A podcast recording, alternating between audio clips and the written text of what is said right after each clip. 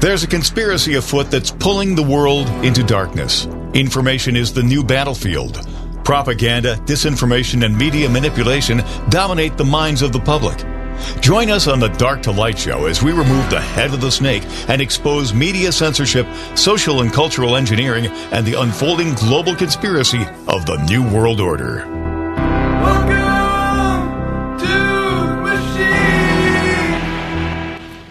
All right, welcome back to the Dark to Light Show. My name is Josh here with Jim Price. Hope everybody had a fantastic weekend. And we're starting June off right, moving into July. I hope everybody's got those flags out in appreciation. And I usually have my flags out from Memorial Day to uh, after, well, till probably Christmas. But what about you, Jim? Well, uh, I can't believe it's already June fifth. I mean, we're we're plowing through this month already. But yeah, definitely, uh, this is the time where you think about the reason for the season, right? We always talk about those things in, during the the winter months, but yet in reality, we should be thinking about this year round. These there's a lot of things that we have sacrificed ourselves at the altar of these uh, these elitists, and yet we were only just seeking our freedoms and liberties. Yeah, no, it's uh, it, it- it's good to show your appreciation for the flag and for this country, Yep. and for those who came before us and served and gave the ultimate sacrifice. I know that was Memorial Day, but uh, Memorial Day never stops for me. It's always on my mind, especially with uh, what's happening right now, the turbulence that is increasing here in the United States of America. Did you hear about this plane crash this weekend, Jim? No, no, I did not. I was a little unplugged because I was in uh, in uh, South Dakota at an event up there with Mary Crowley and spoke up there. But uh, what what was this plane crash about? Well, like so, last night uh, there was reports coming out that uh, yesterday afternoon, sorry, there was reports coming out of a sonic boom heard over Washington D.C. and an explosion, and people were wondering what happened. Uh, uh, apparently, what happened is a Cessna. A small little plane, uh, Cessna Broke the sound barrier. aircraft. Well, no, Cessna Citation aircraft flew to New York. It's actually not funny, uh, but uh, Oh, flew to. New York and then came back around uh, the D.C. and was unidentified. They would not identify themselves. So uh, Andrews uh, flew some F-16s out there. And uh, they allowed them to go uh, break the sound barrier to reach the plane, and so that was what the sonic boom was from. And the plane eventually crashed into the mountains in Virginia. And then you have to ask the question: Is who was on the plane, right? Well, the F-16s reported that the pilot of the plane was uh, unconscious and they could tell the plane was flying on autopilot, which is kind of interesting. But it just so happens that uh, the people on the plane um, are prominent Republican donors, uh, supporters of Donald Trump, and the the wife who was uh, an NRA board executive, and they were out of Florida. And so the man who's uh, the donor, he lost his entire family, including his two year old granddaughter, in this crash. Wow. I, I was joking about this uh, the uh, Cessna breaking the sound barrier, Oh, not I the know, plane I crash. know, I know you were. I know you're trying to break some Wow. to it. But you know, Yeah, yeah. You, when when plane crashes, you have to ask these questions, and you know the the pilot obviously went down, and so something was going on there. But I find it he must have like realized he was having a medical emergency, put the uh, the plane into autopilot, which flew it back to Washington D.C., which is quite interesting. Now, no, no, no. I got to call. I got to call out something here on the Cessnas. When I trained on those, you only have a stabilization and a heading. It doesn't like auto seek. Like you don't set like the GPS on a Tesla and fly from Washington or drive from Washington D.C. to San Francisco without touching the wheel. Unless there's something else I didn't know in the last few years that has gone into the Cessnas. I didn't know that. Well, it, I'd have to sounds question like that. it, but I mean, I'm suspicious of this because there's, um, you know, it, it's a prominent Republican donor. I don't know, Right. you know necessarily if they're, um, you know, w- what's their connection or anything like that. But whenever a plane crashes, you have to ask the question who was on it. And when someone that was on that plane happens to be connected to Donald Trump, Mm-hmm. you got to start asking those big questions. So, really interesting weekend with that type of event unfolding. Um, you know, and and we have massive amounts of distractions. Have you heard about this uh, um, special counsel Smith, who's investigating Donald Trump? Right. Right? So apparently, um, Corcoran, who is Trump's lawyer, has turned on Trump and handed over to Smith this audio recording where Donald Trump is talking about the classified documents. He's releasing the, um, he's talking about the classified information to people who are not read into these projects. Uh, apparently they have an audio of Donald Trump admitting his guilt and doing even further guilt. Now, I'm incredibly um, skeptical of this because yeah. we have deep fakes coming out, AI generated deep fakes. And we know how hell bent the deep state is on taking Donald Trump out. They're, they're petrified of this man. And so right. I'm thinking that Corcoran has basically been compromised and mm-hmm. that when this is brought forth, he's the only one that's going to basically say that this stuff is legitimate. Everybody else on the phone call is going to say that never happened. And I right. guarantee you, someone's going to say that this is an AI generated audio and that it's right. not real. And I think that this is really the case that, that they're going after Donald Trump, but they've they have no other options left but to produce evidence against him. Mm-hmm. Well, and they've been doing that without AI. I mean, how many? think of all the stuff. I mean, General Flynn's was, you know, the uh, uh he was supposedly lied to an FBI agent who wasn't under oath or with his attorney. But yet, this is, uh, I mean, this is just that one step further. I mean, this is how hard they're trying to really work to really, really, really prove he's wrong. I mean, it's just uh, the amount of energy they're putting in there. Obviously, they're terrified of him. Well, they are. They are. And, and they've given him ample warnings uh, with the symbolism that we saw on the day of the indictment, the day of the arraignment. And so we're seeing right now is the final takedown of Donald Trump. And I think that they're going to fail. I think that the, this is going to go down miserably for them. That the grand jury, I think, is going to be set up against Donald Trump. They're probably going to indict him. And mm-hmm. uh, this is going to be interesting because this brings in the constitutionality that this could potentially even go to the Supreme Court. Because what he's, uh, what Donald Trump is arguing is that as president of the United States, he has the ability to declassify anything that he wishes, and he absolutely does and that he gets to retain his presidential um, records and documents, which he does. That's what the Presidential Rec- uh, Records Act actually t- discusses. And we know specifically that on September 6, 2020, Donald Trump made a tweet saying, I am now hereby publicly declassifying all the information pertaining to Crossfire Hurricane and the Hillary Clinton email scandal. Then on December 20th, 2020, he does the same tweet again, saying, I am hereby declassifying all the information pertaining to this. And apparently, this is what is in those files. Well, they're, they're mm-hmm. also trying to say that there's also uh, military documents in there about war plans and stuff like that. Um, I I highly doubt that. There's no reason for Donald Trump to take those types of documents with him. Um, everything that they're talking about here is what we call the Crossfire Hurricane binder, which Donald Trump has kind of inadvertently said that this is what these documents were. And basically, what happened is after the December 20th declassification of these documents, Donald Trump sent them to the DOJ for redaction.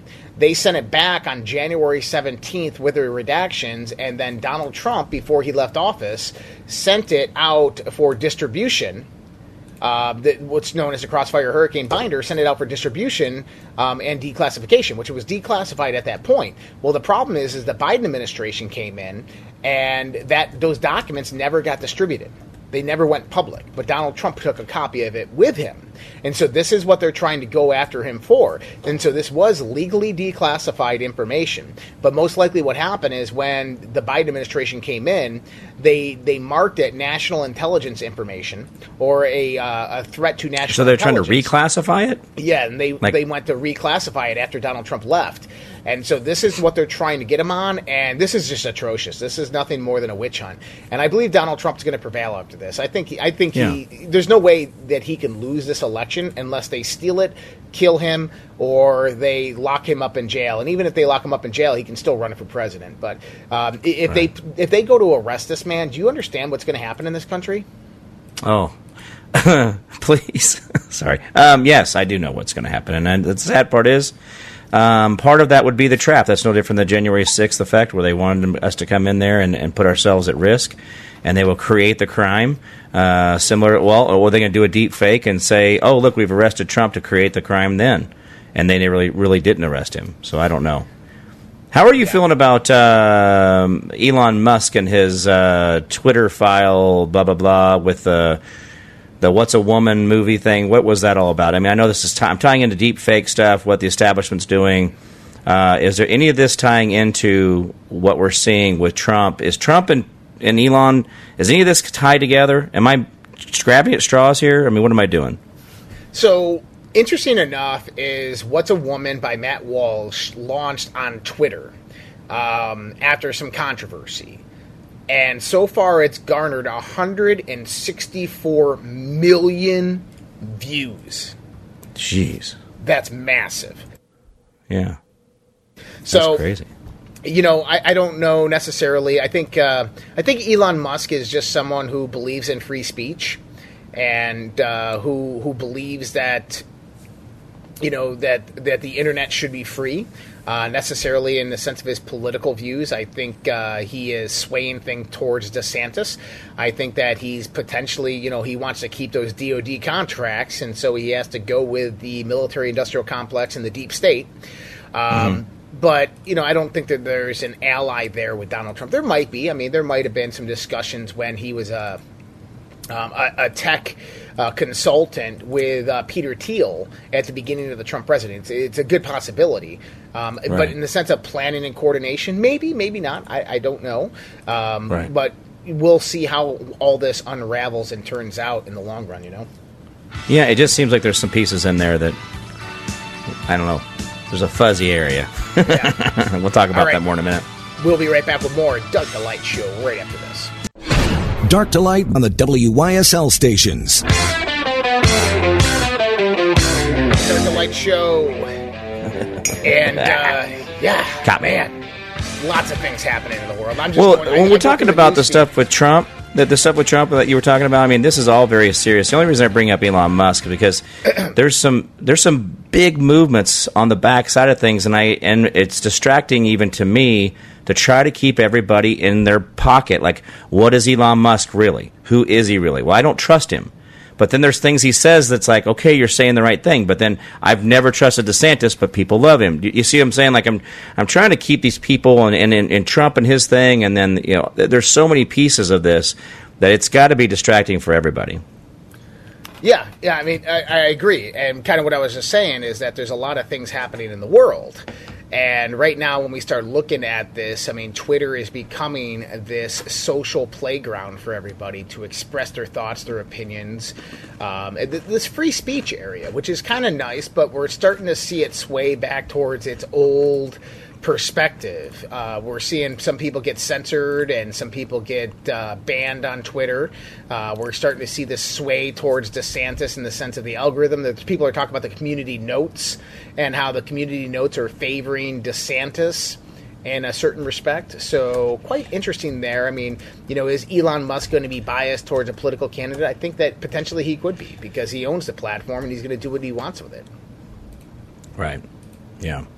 Well, that God, there's just I mean, there, there, this the topic is so broad on this whole thing. You know, we're we're calling it a playground. We're saying these things are happening and they're great out there, but at the same time, they're just. You're like you said, there is some censoring going on. There is this, there is that. You know, we're having the attacks. We're seeing these things go on, and uh, it makes us all very distracted. And that's probably the one thing I tell people to do is don't get distracted by the shiny objects.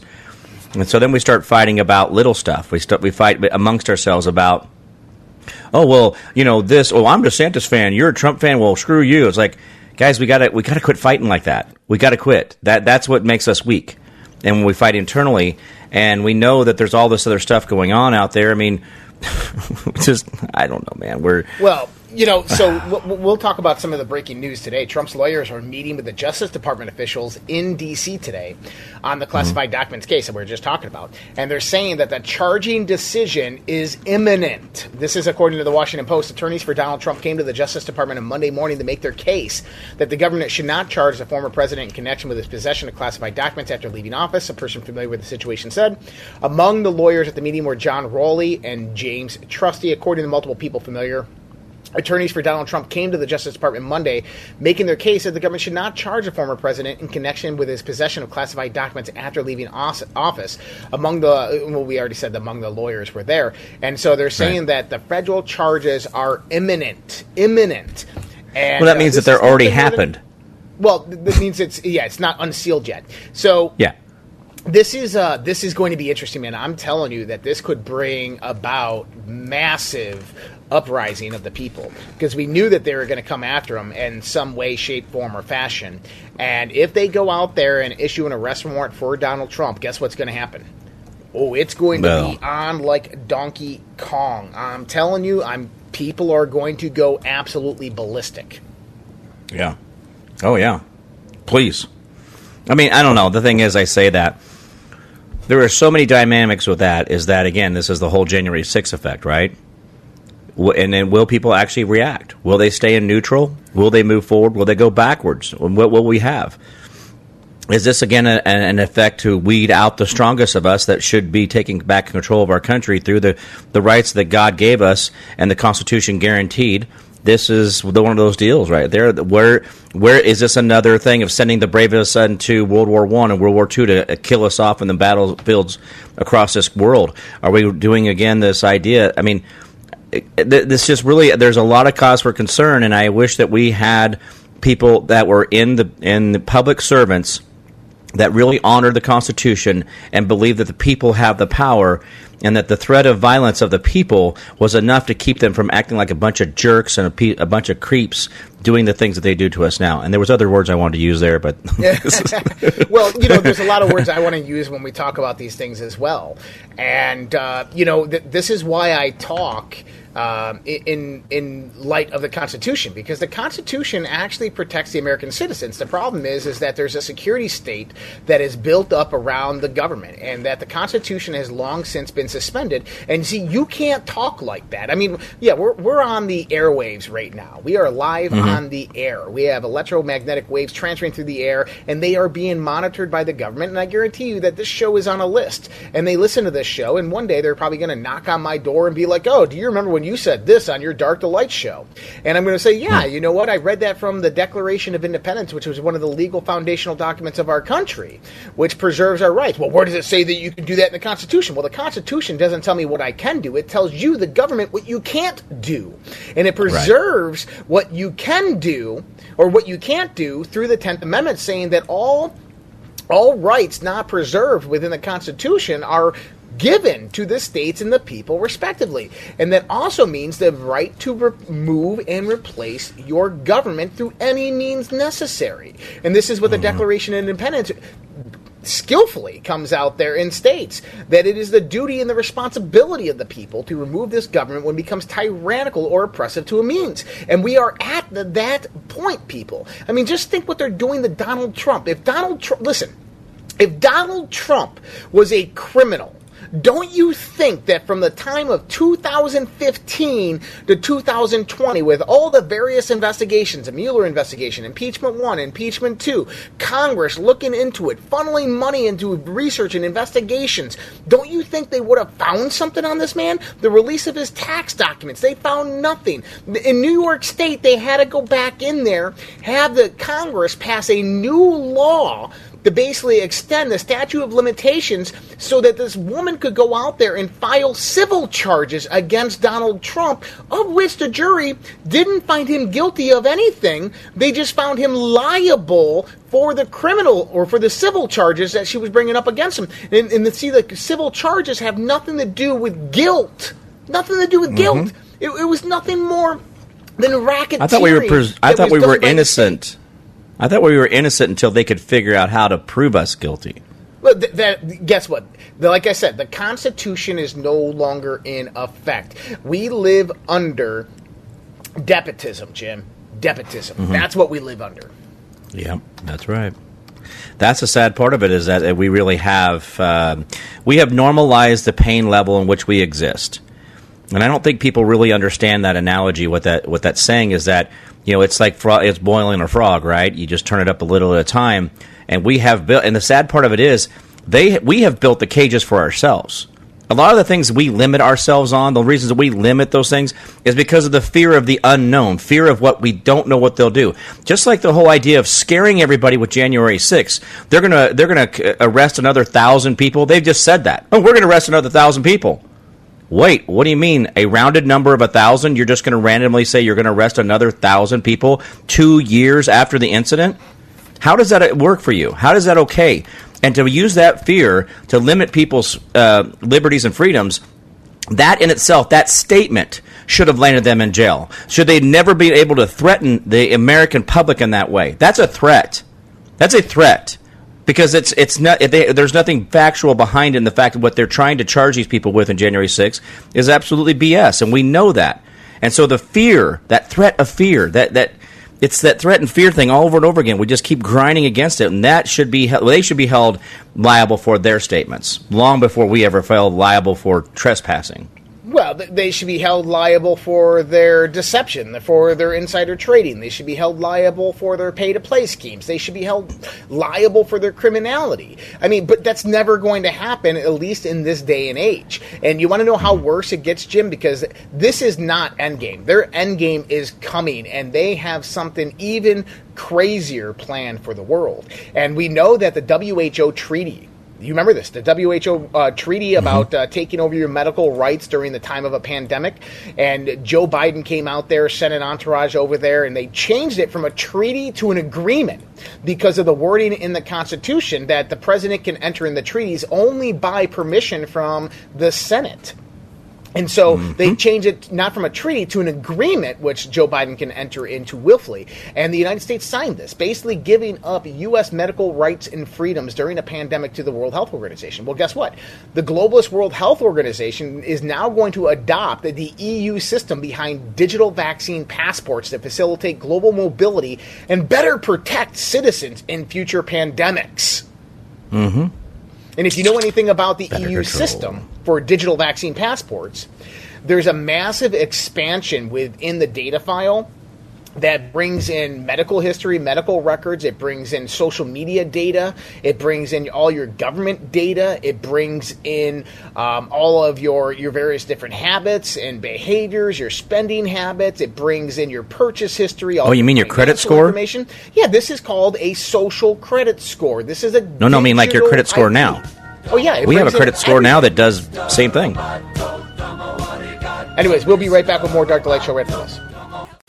Dark to Light on the WYSL stations. All right, back to the Dark to Light Show, and you know, Jim, there's uh, we are in interesting times, man. It is just it's... crazy in this world today.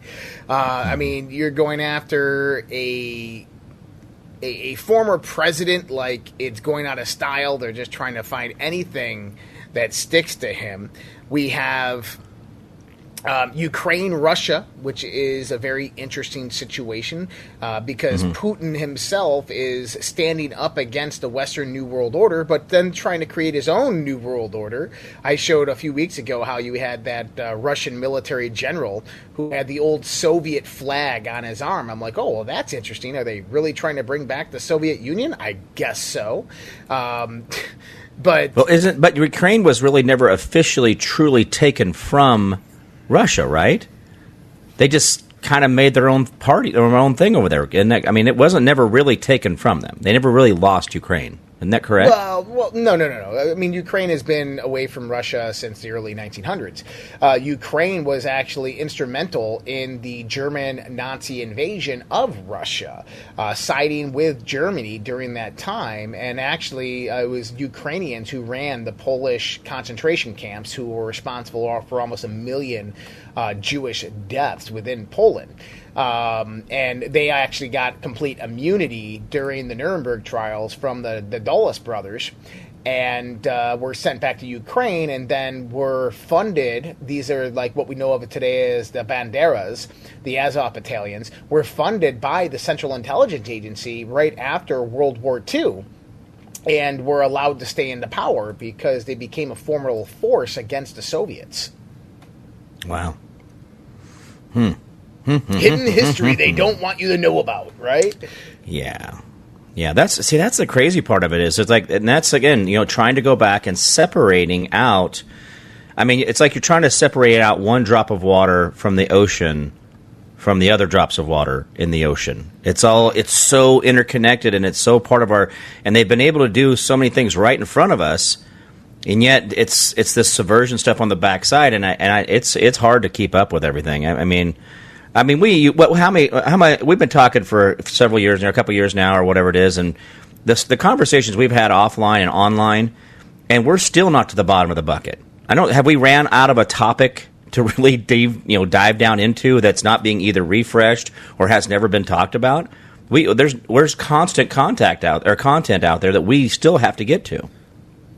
Well, there is, and you know, have you seen the state of these Democrat cities? Oh yeah. I mean, so th- this is broadcasting right now in Rochester, New York. Uh, Rochester is horrific right now. I mean, there was a, a news broadcast that was occurring last week, and they were doing an interview with somebody, and right behind them, a drive by shooting occurred. And you even see the car speed away on the news. Like, what is going on in this world?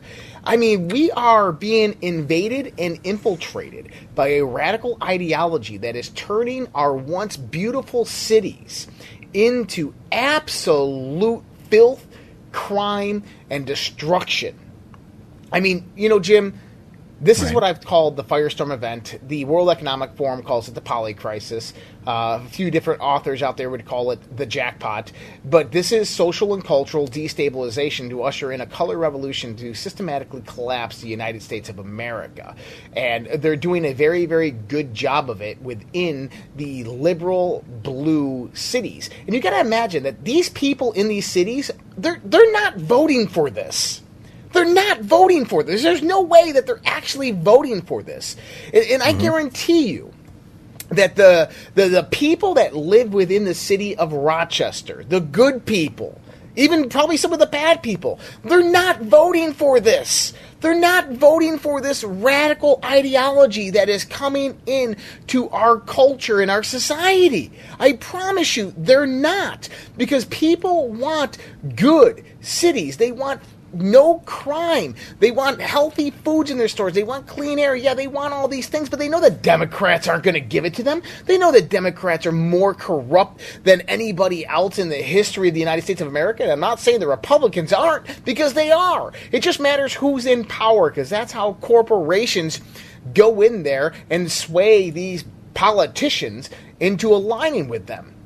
But at mm-hmm. the end of the day, you have to align with what is good and what is right and what is moral and what is ethical. And we're just seeing these cities decline into absolute tyranny and oppression.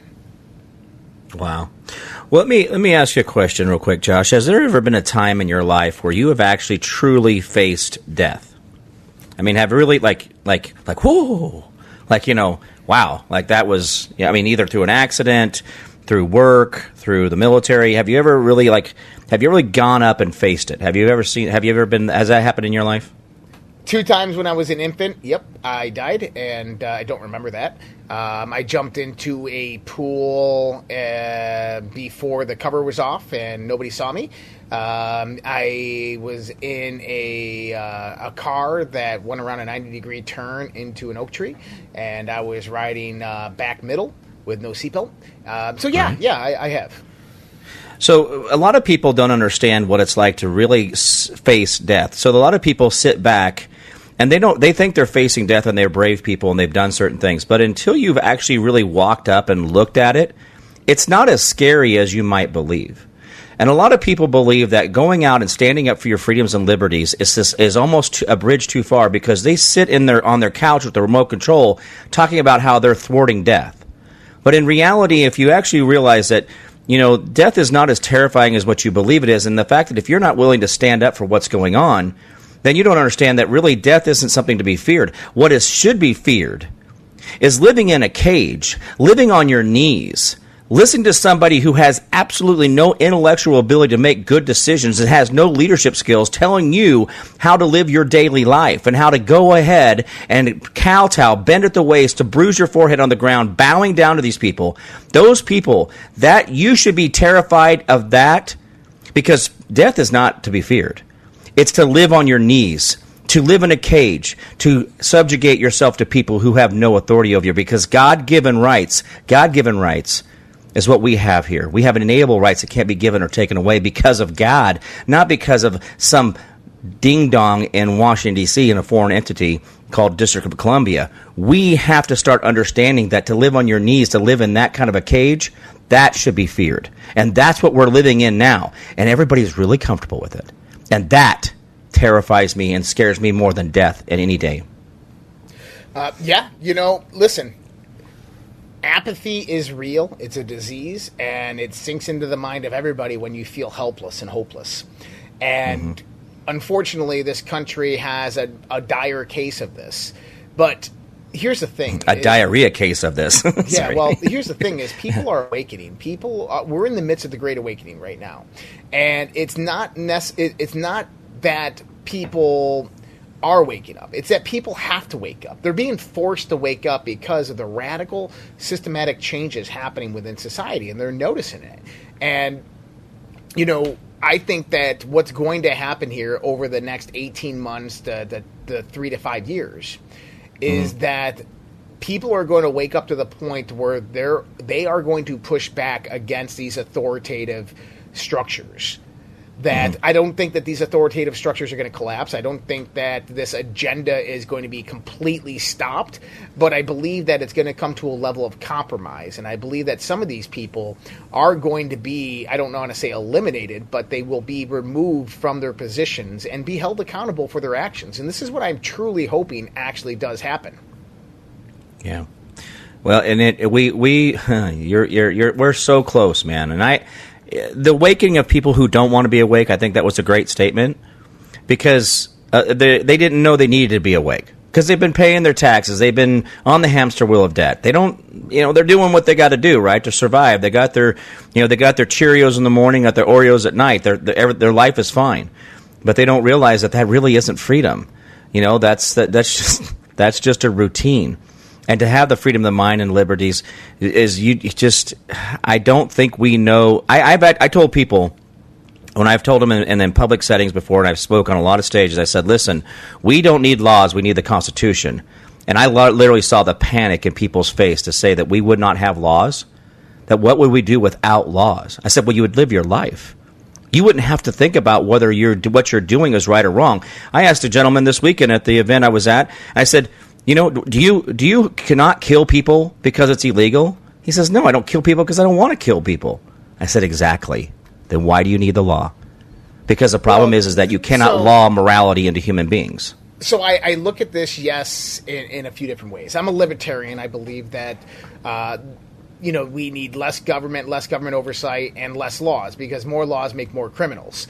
Um, but Right. also on top of that is that you have to have a level of law and order, and that just because 99% of the people have a morality of of not doing ill will towards other people. There's still that one percent that are going to go out there and do those types of things, and that's going to be pre- present in any type of society. So you have to have certain laws in place to to govern those those types of events. Now, I don't believe that we, you know, I, I don't think we fall into complete anarchy. And anarchy, by the way, is just means that it's it's a it's a it's a leaderless society. That there is no authority above you, but instead there's a moral doctrine in place which governs all people. And this is a big misconception. People think it's just complete you know, chaos. It's not. It has nothing to do with that. True anarchy is about, um, you know, guiding yourself through your moral and ethical compass and how that actually drives society. Um, and that you don't need th- these established laws. I think that somewhere in between libertarianism and anarchism is, is really what humanity should be focused on because you know, the majority of the crime comes out of highly densely populated areas. Did you ever notice that? That if you mm-hmm. removed all the major cities from the United States of America, there's almost no crime. It, it, it goes almost down to zero. And people are like, well, it's because they're highly populated. I go, exactly. But what do you learn? That the the areas that are not highly populated have less crime. Well, because there's less people. No, it's No. because human beings interact differently in more spread out areas. When you give people space, when you have less concentrated and less dense population areas, people are allowed to live their life. And people don't seek to go out there and go crazy. It, it's, it's actually psychologically confirmed that people go crazy in highly dense populated areas. We'll talk about Yep. that here in the, in the last segment. We'll be right back with more Dark Light Show. Dark to light on the WYSL stations. All right, back to the Dark and Light Show. So, Jim, did did you know in the Sir. 1960s and the 70s there was a certain types of experimentation done on how people and species interact within groups? And Uh-huh. some of Yes, these I know were, exactly about this. Yeah, yeah. So there, Yeah. there was a, a group of rats that were basically um, put together. And what they found out is that when you had these these rats in small groups of like five to twenty, they they interacted quite normally and, and they went about their lives and, and there was very very little harm or conflict or, or anything of that nature. But when you put these same rats into kind of a, a massive structure and you gave them an abundance of food and you allowed them to completely reproduce at their own will without the control of it what happened is these these rats massively reproduced and everything was good for a, a, a few months until the population became so concentrated.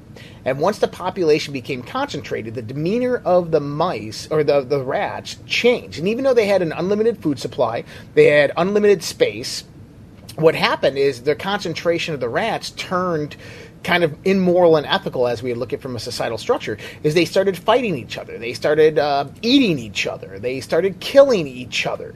And eventually what happened is all the rats died. Yeah. They Yeah. stopped mating. They they all died. And now this makes you think. And, and you know, you go back to indigenous tribes and stuff like that.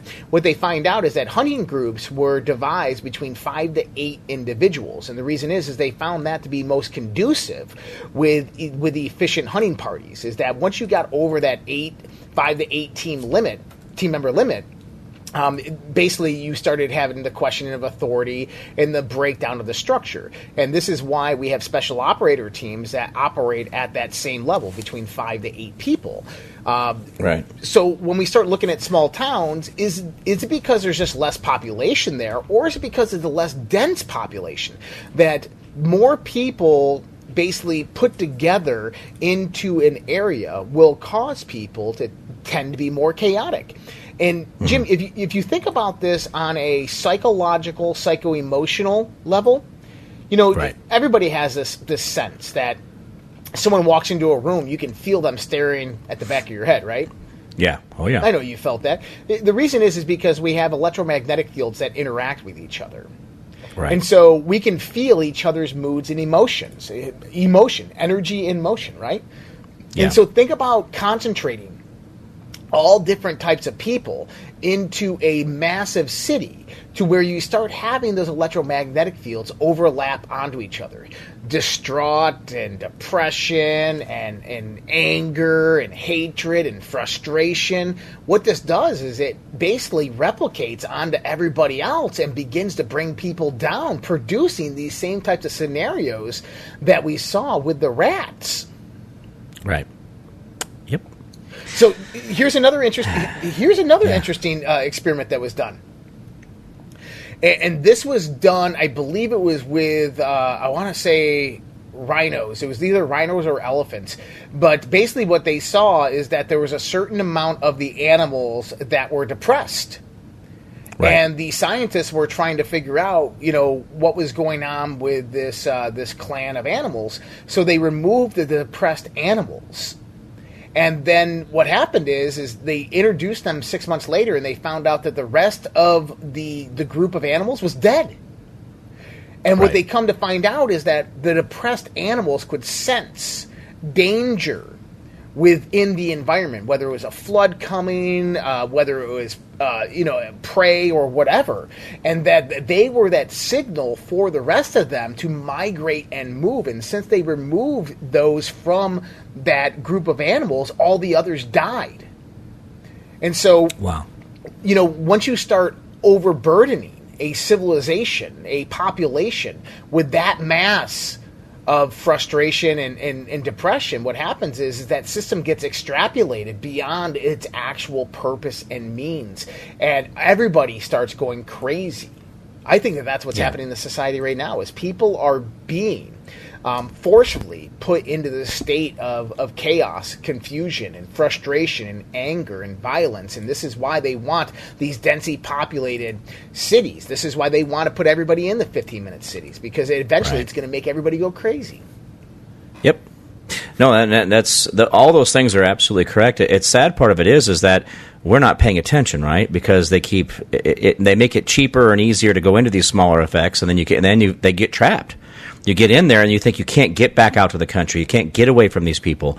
And in reality, it, we I don't know we're we have sent, spent so much time trying to modernize ourselves. But what is the one thing that me and you talk about all the time? Going back to the simpler ways. You know, I'm not saying that Josh is churning butter in his in his backyard now, but I'm, i think he's pretty close to it. But we're all going back to a simpler time. Why? Because it creates a harmony with you and the environment around you running to these big boxes, running to these big cubes to live in, running to all this stuff creates anxiety, creates fear, and shortens your lifespan. And they will tell you that a kid who's raised in the country is 30% bigger and stronger and has 30% more dense bone than a child who's raised in the city. Why is that? Because they're out challenging themselves, they're out adventuring, they're, they're falling down, they're getting up, they're climbing trees, they're doing things that interact. And we have all this stuff in front of us but yet we still keep running to the bad model, and it's because the food is cheap, the food is easy, you don't have to struggle. And yet, when you said those mice, they quit trying. They, basically, look at a lot of what you're talking about. They quit trying. The food was too easy. They didn't have to skip a day to, to, to eat. They didn't have to think about where to go get their food. They didn't have to struggle. And struggle, honestly, guys, whether we like it or not, makes us amazing. The only reason you look the way you do is because gravity sucks. If gravity didn't exist, you wouldn't have the bone structure or the facial structure or who you are. You'd just be a big blob. So the idea that just in the idea of gravity makes you better, imagine if you just bother to challenge yourself daily, how much better you would be. Well, you know, Jim. Yes, sir. We we have to question it we have to question reality. And, um, you know, gravity apparently from flat earthers is not real, it, it's density. okay. All right. You know, I, I, love having that argument. But, but it, you know what that shows is it, it, it goes to show how people will just believe anything anybody tells them. That people will just follow a rabbit hole without any hypercritical analysis on the actual facts.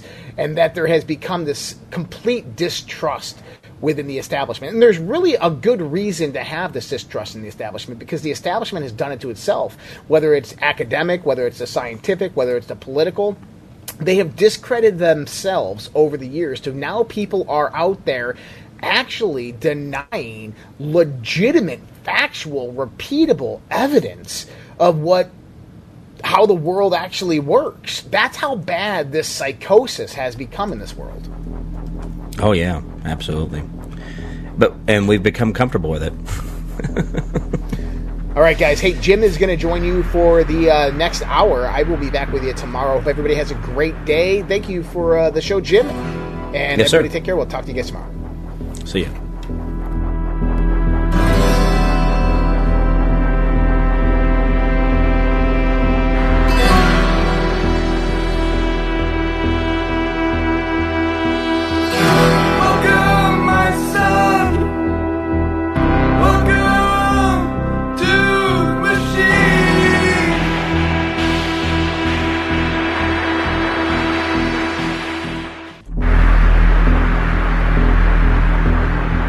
There's a conspiracy afoot that's pulling the world into darkness. Information is the new battlefield.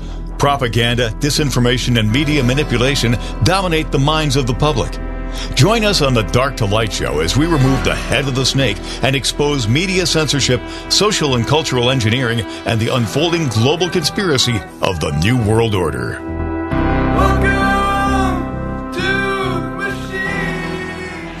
Welcome back to the Dark to Light Show. I'm your host here, Jim Price. Thank you guys so much for tuning in to your extended lunch hour, Mondays and Wednesdays here in WYSL. Thank you guys for being here. This is uh, the crazy times we talk about and we're living in it, though. We're not talking about this as a, you know, did you hear about back in uh, 19, or the night, uh, well, wait, was that 2023? You remember back when, you know, they were going, they, they had this whole thing, there was this Ukraine war thing going. Boy, I tell you what, those are the days, man, all kinds of crazy stuff. We're living it.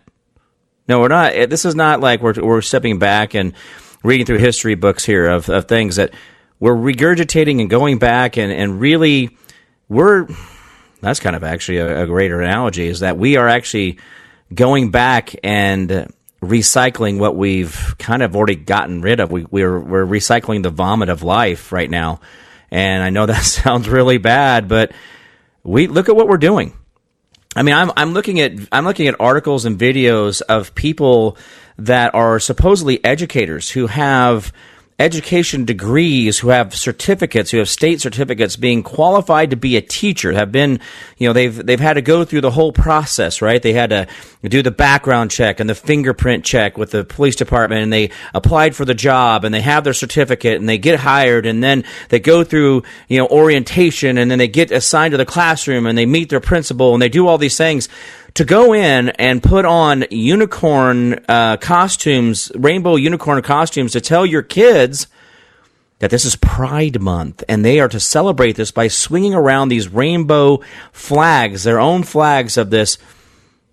And this, these educators think that it's necessary to to show or to preach or to present or to celebrate what they do in their bedroom. Now, this has nothing to do with, hey, can you balance a checkbook? Hey, can you apply for a loan? Can you purchase a home? Can you stamp an envelope properly and mail it a letter to a friend? Do you have the ability to articulate words in a meaningful way? Do you understand the meanings of words? No. They're telling your children in your American schools right now with your American tax dollars. Guys, if you want to think, well, it's not happening in my district, I know better if it is a tax dollar that is being used in America, in any corner of America, I don't care if it's, you know, uh, I don't care if it's Puerto Rico, I don't care if it's Florida, I don't care if it's Hawaii, I don't care if it's Alaska.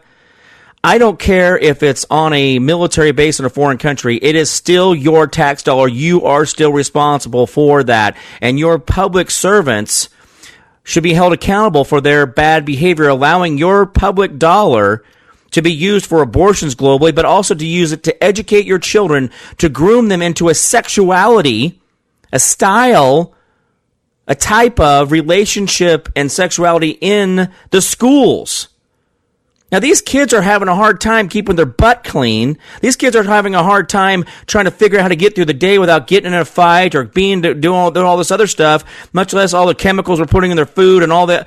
But then we have an entire month right here at the end of school when kids should be sh- celebrating the idea that they're going to be off for the summer. They're going to be going out and doing these things and got baseball and football camps and soccer camps and wrestling camps to go to. No, no, no, no. No, we're going to, we're going to celebrate what people do in their bedrooms. Because what they do in their bedrooms is none of my business. I don't care.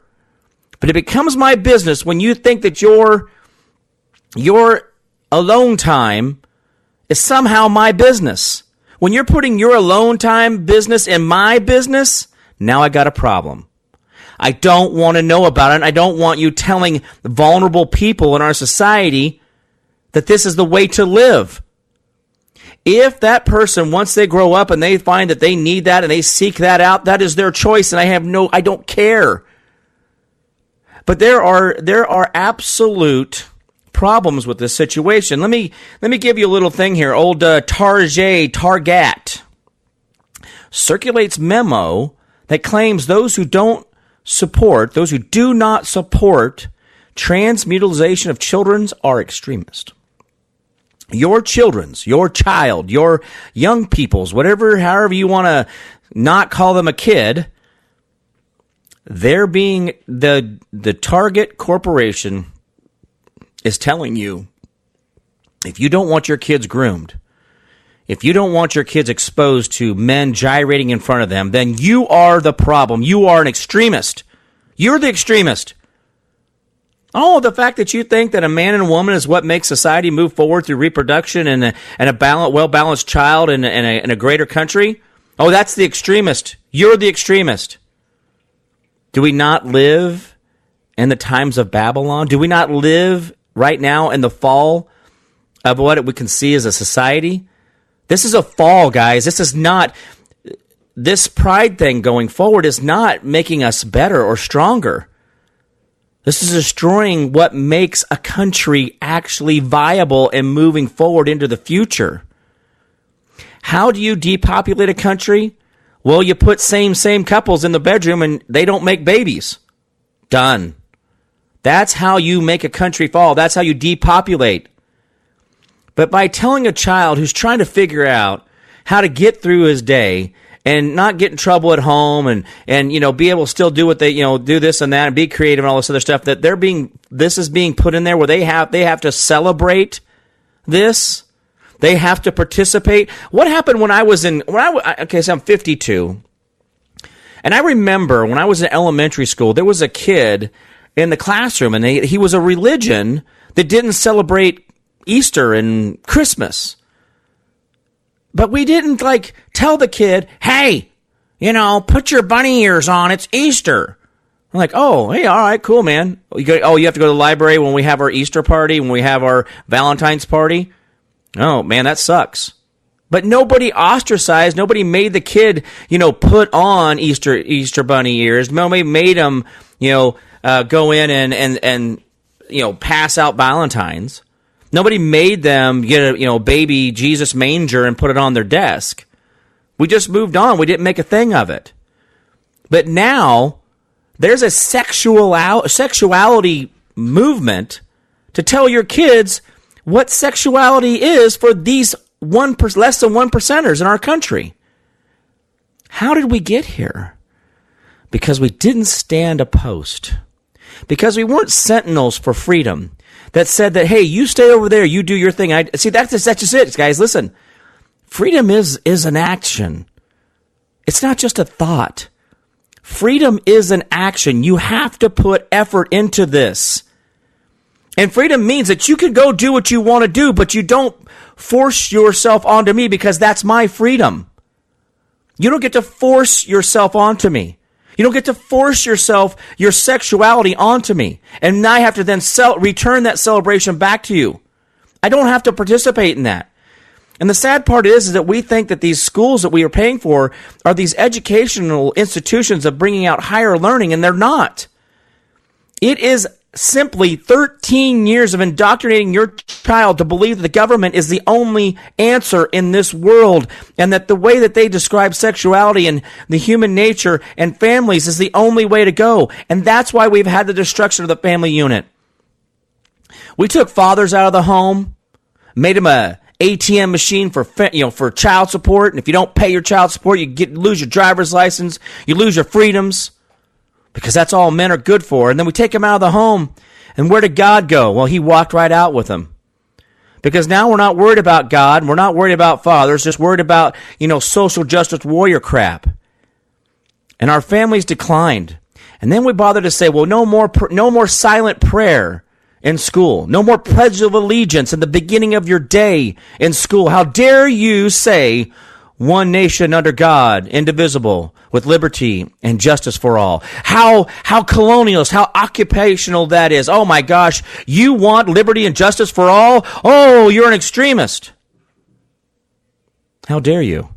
How dare you think that there is liberty and justice for all? What kind of world? Why would you pledge allegiance to that? So let's get rid of that. Because it's offending. It, offend, it offends me. Do you know who was actually offended by that originally? A lot of the Muslims were. Yeah. So what did we do? Are we placating, placate, my first day on earth, the placating to those that actually believe that the destruction of America is their true agenda and then they're doing it through social ideology? Did you fall for that trap? So no more Pledge of Allegiance, no moment of silence. See, we used to call it a morning prayer. When I was in elementary school in Wichita, Kansas, I went to McCormick Elementary School on McCormick Street, just off of Seneca, and I walked on Wednesdays down to the to the Christian church down the street on Wednesdays, and we had an hour church service, and we walked back on Wednesdays. Yeah, that was my elementary school experience. We went to church at school, public school. We walked down the sidewalk to the Christian school that was about two blocks down the street and we went in, had our, did our thing, and we walked back. And we thought it was great. We enjoyed it. We look forward to it. But today, today, the first day back, The kids go back to school and there's rainbow flags, people telling about how men and men are the idyllic relationship and women and women are the idyllic relationship for them to participate in our society. What has happened to us in the last 40 years? What's happened to us in the last 45 years? In just my life, where I'm saying this is not acceptable. And here's the sad part I have family members, direct family members, who chose to participate in this. And I never once said, you know, you need to rethink your life. But I did say, when my children are around, I, I would, I would hope that you would respect. I would hope that you would understand I don't need you kissy facing and, and grabbing each other. And they said, that's, why would I do that? I wouldn't do that in front of your children. And that was that simple.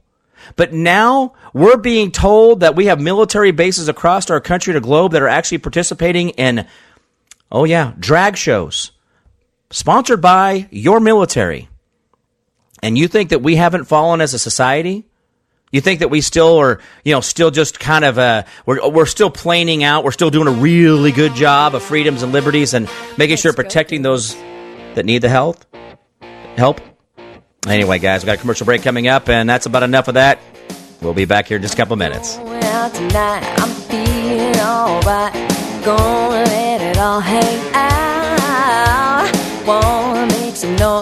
Really raise my voice. Yeah, I wanna scream and shout. Hey guys, Josh here. Mike Lindell of My Pillow has been an amazing patriot supporting President Trump and conservative and Christian values throughout the last 4 to 5 years with everything that's been going on. We ask you to go out to mypillow.com and help support Mike Lindell as well as myself and this show, the Dark to Light show with using promo code RPP to save up to 66% on your purchase. For the best night's sleep in the whole wide world, visit mypillow.com. The world is becoming more unglued by the day. Local consequences are now showing up. We are seeing sky high gas prices, higher food prices, shortages, and more. How should you respond? Go to redpills.tv slash patriot. That's R-E-D-P-I-L-L-S dot TV slash patriot. And secure your long-term emergency food storage from My Patriot Supply. My Patriot Supply is by far the largest preparedness company in America. They're in stock and shipping quickly in unmarked boxes to your door. Their emergency food supplies last up to 25 years in storage. When you need it, it'll be there. Lunches, dinners, drinks, and snacks totaling over 2,000 calories a day. Get free shipping on any order over $99. Again, go to redpills.tv slash patriot. The global financial system is on the verge of collapse. Here in the United States of America, we have rising inflation, rising cost of goods and services from gas to food. We have supply chain disruptions. We have the incompetent presidency of the United States of America running the US dollar into the ground by debasing it by radicalized spending and printing. There is only one thing in this world right now that is a worthy investment that has been the hedge for inflation year after year. Guys, that's gold and silver. Look, I invest in gold and silver, and there's no reason why you should not either. My buddy Dr. Kirk Elliott is an economist and financial advisor, and he is amazing at what he does by helping you get your 401ks, your IRAs, or just helping you purchase gold and silver bullion.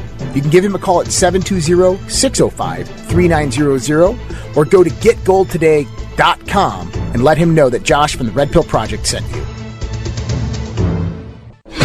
Dark to light on the WYSL stations. All right, welcome to the, Dark, to the Dark to Light Show. I'm your host here, Jim Price. Uh, guys, remember if you want to look me up, the JimPriceShow.com. If you guys uh, are interested in finding me out there, um, pretty easy to get a hold of. So if you guys can't get a hold of me, well, try just try a little bit harder. I want to go back to I'm gonna go back and talk about the the ding dong story we had here going on in the beginning. I'm just gonna read the article about Target and their their their their stuff inside, and then I'm gonna move on because we got plenty of other stuff. But this is a sad part of this that we have to have this conversation out loud just because people are creeps. Creepy people are doing creepy things, and you know we know that there's a lot more to this. Just like the WEF and the IM, or not the WEF, the uh, IMF. It's the WEF, the WHO, the CDC. Uh, there's a lot of these big quote unquote cool kids club that everybody pays membership fees into that are pushing uh, the blurring of lines. And I, I think we, we've we've made a lot of laws and things that we don't need to make.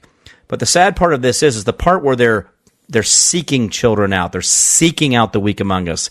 That is where I is a bridge too far for me. Anyway, Target, once a popular retail chain, is facing backlash from its customers based uh, after launching a Pride collection that is aimed at sexualizing children, spreading perversion, and normalizing the delusion of transgenderism in youth. Target has also ramped up its promotion of trans activists and per, uh, perverted merchandise they created. This disgusting merchandise normalizes sexuality uh, and feeds it into gender and well uh, well funded transgender indoctrination. Uh, fathers and mothers across Amer- uh, the United States are speaking out and boycotting Target for promoting these transgender clothes uh, per, and their perverted ideology. Uh, let's see. Target faces collapse. Um, sorry, uh, catastrophic losses. The company has turned up the heat against the consumer, the customer. That's you, uh, with an internal memo. The memo says this memo threat overview. Okay, threat overview.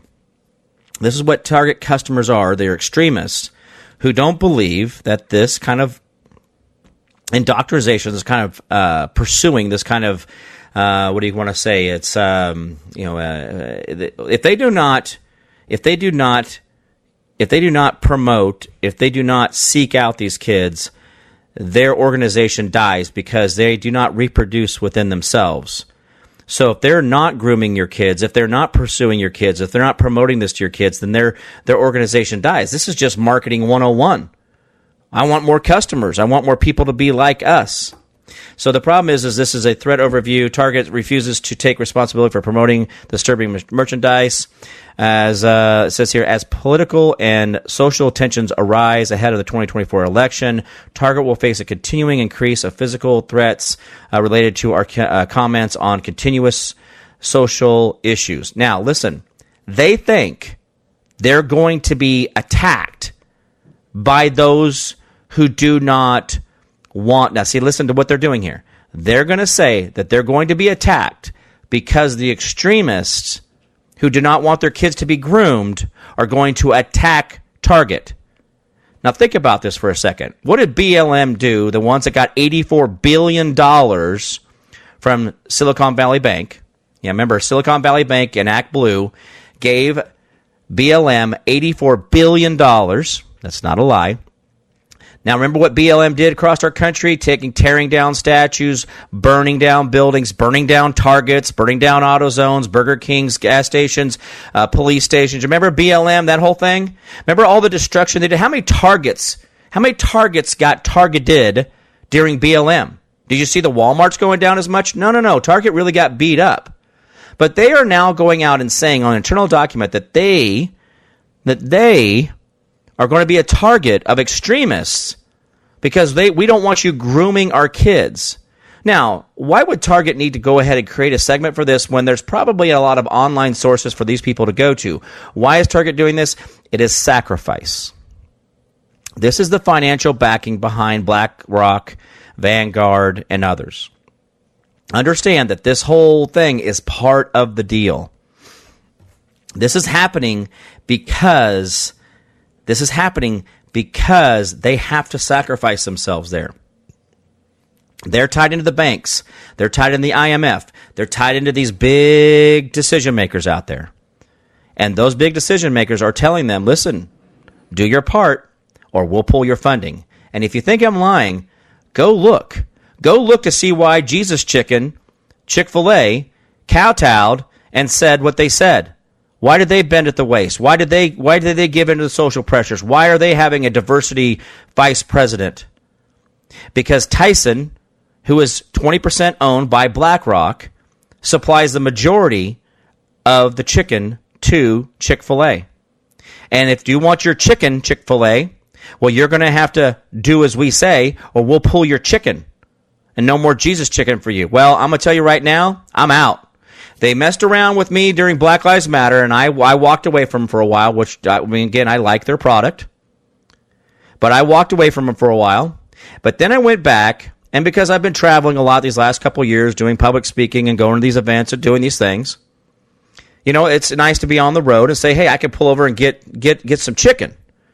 But I can't call it Jesus chicken if you're telling me that you're going to go LGBTYQ.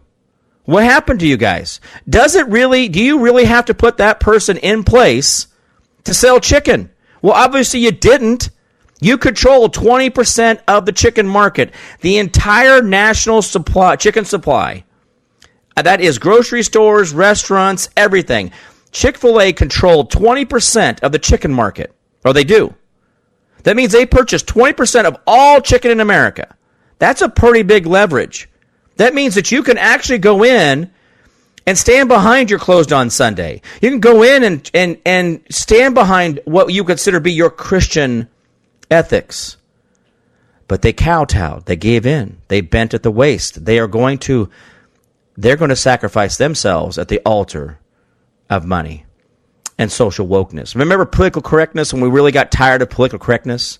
Now we're down to this social wokeness, the woke, woke, whatever the what's going to be the new version of this word now? We went for clear- political correctness to this, to this, to this, to this.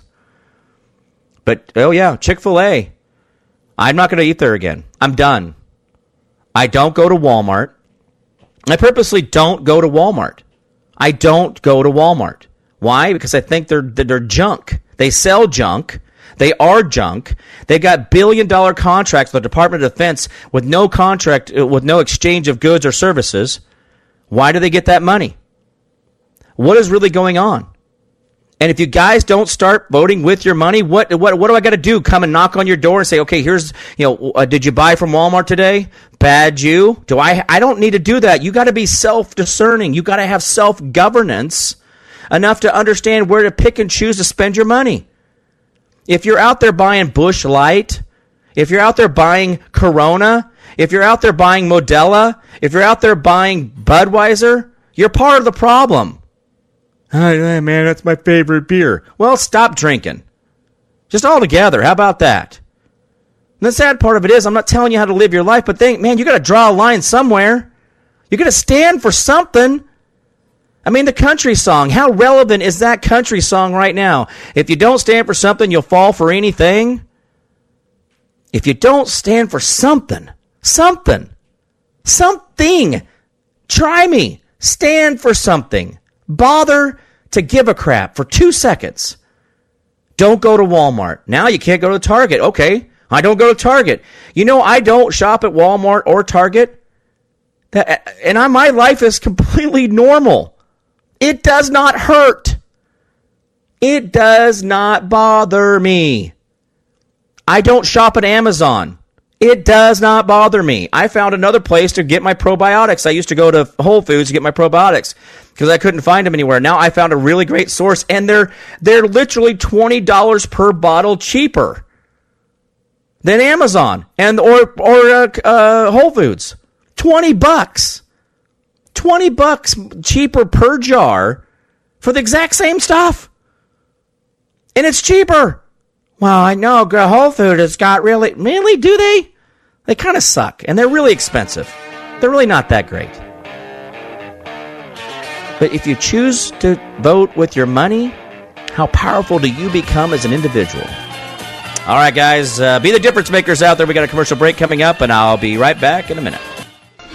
Dark to light on the WYSL stations. All right, welcome back to WYSL. I'm your host, Jim Price. I don't know what I was actually thinking about there. I just kind of uh, spaced out for a second.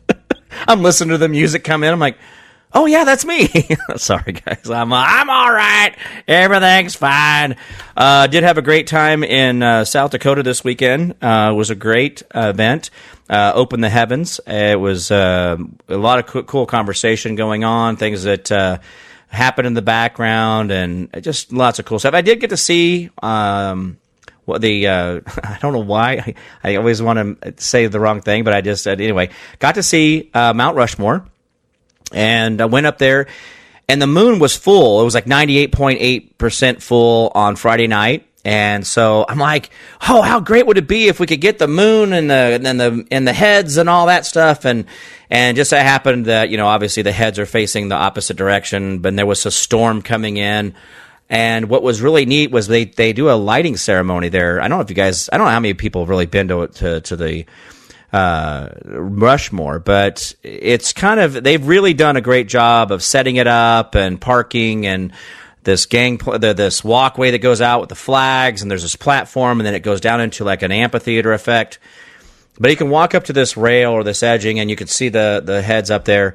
And it was dark, but they're playing this playing this montage over the speakers, and, and you're feeling very nostalgic and, and all this. And uh, as the as they're doing the montage, and the heads are still dark, this this lightning storm behind us coming in, and it was flashing and it would kind of flash the you could kind of see their faces you know just for a half second you know or a microsecond and you know, poosh, you could see a little light and douche, and and this voice was coming over the big speakers, you know, and they it was just really neat. And then when they came on, what a great moment to be a part of all that. But I happened to just do that. Now, if I had not have bothered to leave the event at like 9:30 because uh, we had, they had another event. We had the event going on Friday night, which was more of a youth rally uh, for for the kids, and uh, really great moment to to bring them closer to God and talk about those things. And so we leave, and I'm like, "Hey, what if we go to Mount Rushmore now? It's open to 11. Let's do this thing."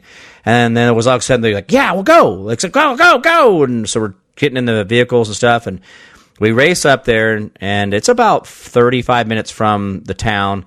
Run up the hill, go up there, and I just thought it would be lit. And I was to walk out there, okay, cool. But there was whole lighting thing was going on. And I'm like, this is great. This is really like, this is, I got here for this moment. And if you guys get a chance to see some of the things that we have done to celebrate the, the trials and tribulations of this country, if you, I mean, just take time to do it. I mean, I didn't know Mount Rushmore was only 10 hours from me by drive. 10 hours. Now, guys, we have all done dumber things for 10 hours of our life than to go see a, mo- a, national monument. We've all done dumb things to go blah, blah, blah. We sat around and Netflix and chilled for 14, 15 hours during COVID, right? But you could have driven to go see Mount Rushmore. You could have driven to go see the, the World War I museum in Kansas City. That's only two and a half hours north of me. What an amazing museum. The World War I museum in Kansas City across from Grand Central Station, the train station there in which in Kansas City breathtaking museum. I've I've seen it so many times I can't even tell you how many times I've gone up there just to walk through. They are updating and changing things uh, and changing out artifacts in the World War, War Museum. But what if you just took the time? What if you just took the time to go ahead and do that two three hour drive? To go see something for three or four or five hours, six hours, and then turn around, drive it back on a Saturday. You didn't have to get a hotel. It, it's a tank of gas one way, take a gas back yeah, maybe some road food. Take some take, take some snacks with you. But enjoy the count cows. This is the one thing I was a kid when we looked out the window. Okay, you get the left side, I get the right side. I'm going to count the cows on my side. You get to count the cows on your side. Who gets to win? But what were you doing? You were looking out and seeking the horizon for the next cow. You were looking at the world around you, enjoying and taking in the environment, counting cows. But uh, we were going to go do something. Went down to Woolaroc Museum down in Bartlesville, Oklahoma, which is about a two and a half hour drive away. They have buffaloes and Indian artifacts and the greatest collection of Colt revivals you have uh, revolvers you have ever seen in your life. Oh yeah, the the the, the owner of Phillips 66 was a huge gun enthusiast, and he has his gun his gun his private gun collections on display in Bartlesville, Oklahoma. It is breathtaking. But how many artifacts, how many cool things are around you within an hour or two of your life to go be a part of something, to go look at it for real? Now, granted, I thought the heads were a lot bigger because I thought I was going to be a lot closer, but I wasn't. But they were still breathtaking to see that the you could see the lapels on the on the coat. You could see the, the nose and the eyebrows and the hair and the curliness of Lincoln's beard. You, you could see all those things. They had the, they they kind of did him in his beard in like these curls, which I don't think his hair his beard was that way. But when you're doing a stone structure, you're doing the best you can. But I got to see that, and if I had not have raced out there and bothered to say, "Hey, let's go do this. The moon is full. Let's go be a part of this," if I hadn't have bothered to say that, and a group of us didn't go, I would not have seen it this weekend because I was busy at the event. And to get back so I could have time to bother to sleep in my own bed last night and then be ready for today to do my shows, I would not have gone. I would not have seen it. I would have missed that opportunity. Having been within just a rock's throw of it, right? I would not have been able to go.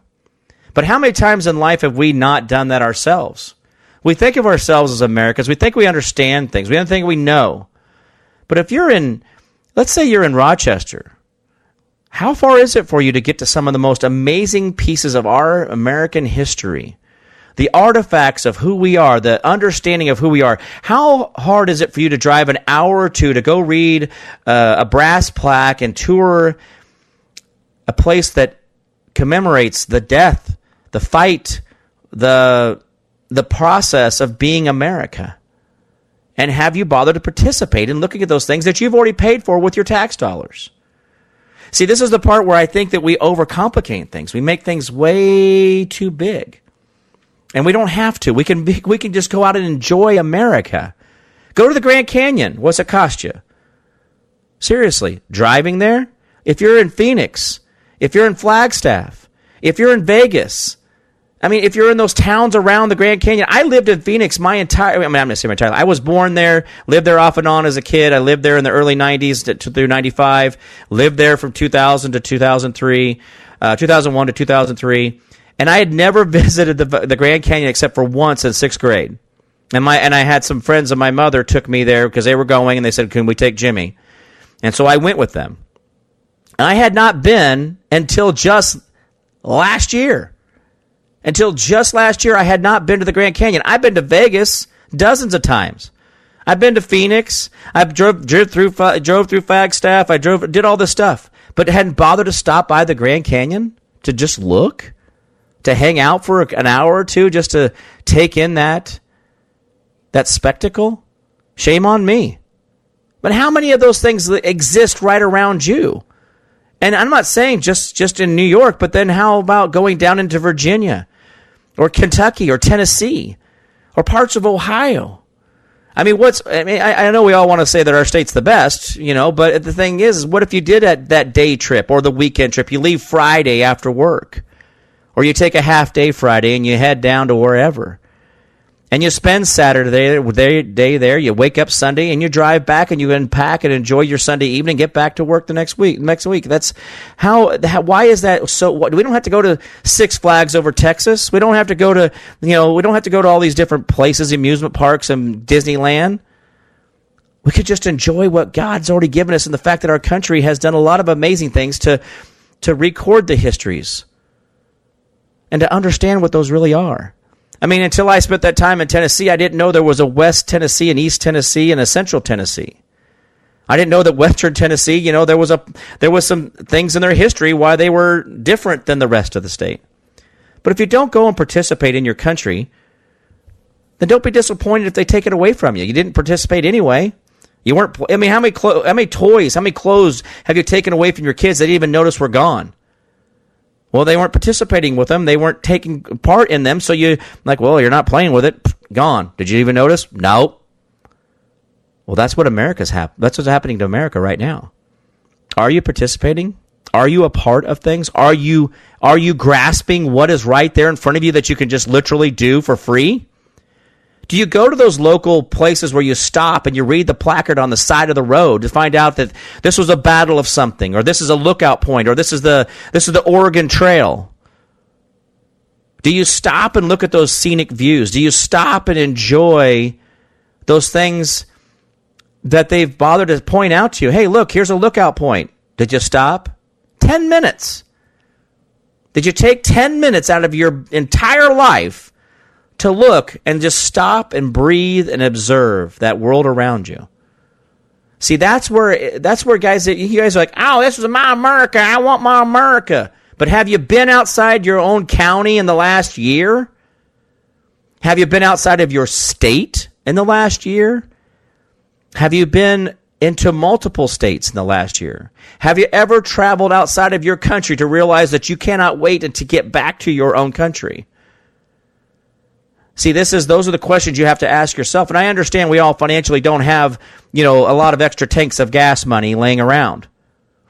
But what if we did try? What if we skipped a couple lunches? Would you actually starve to death if you didn't eat lunch today? Would you? See, the thing is, we were talking about earlier, like me and Josh talking about earlier in the first one, is that it, it, the struggle of life is what makes it amazing. Because if you don't have if you don't have the struggle, then the relaxation means nothing. Do you see the difference there? The dichotomy of two? All right, guys, we got a commercial break coming up, and we'll be right back.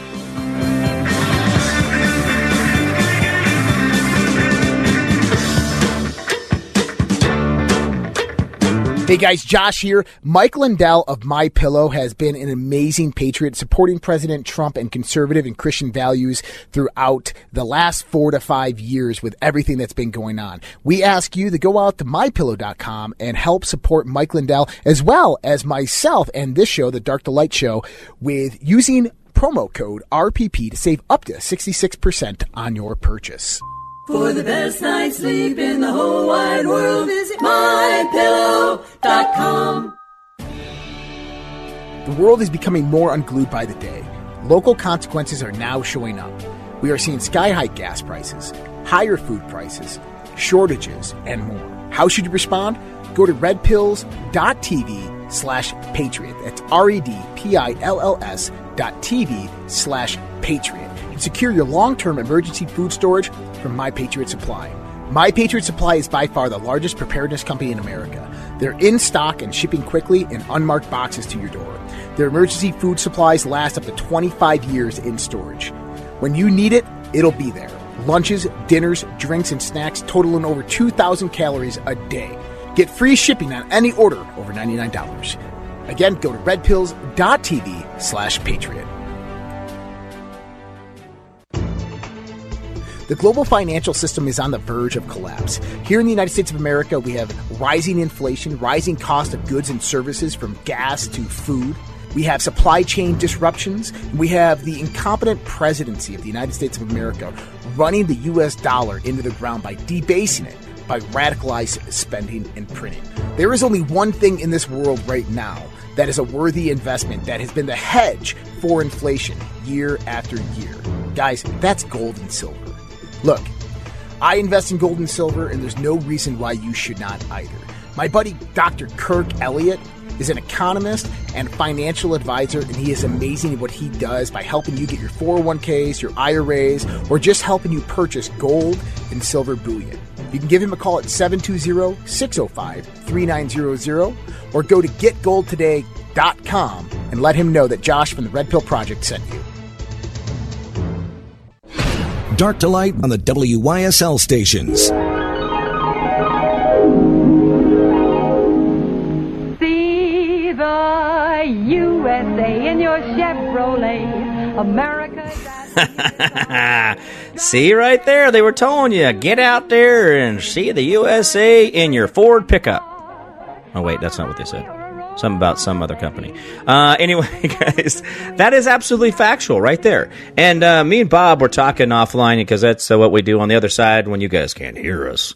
We talk about the cool stuff. Um, anyway, uh, Letchworth State Park. It's the Grand Canyon of the East. Now he and Bob, Bob was like, "Hey, have you heard of this place? Have you been?" I'm like, "No." Well, have you guys been there? I mean, use guys, you guys, use guys live within an hour or two, depending on what part of the state you're from. From that location, from just go down there and see the Grand Canyon of the East. You guys can't bother to go see that. I mean, you guys are so busy.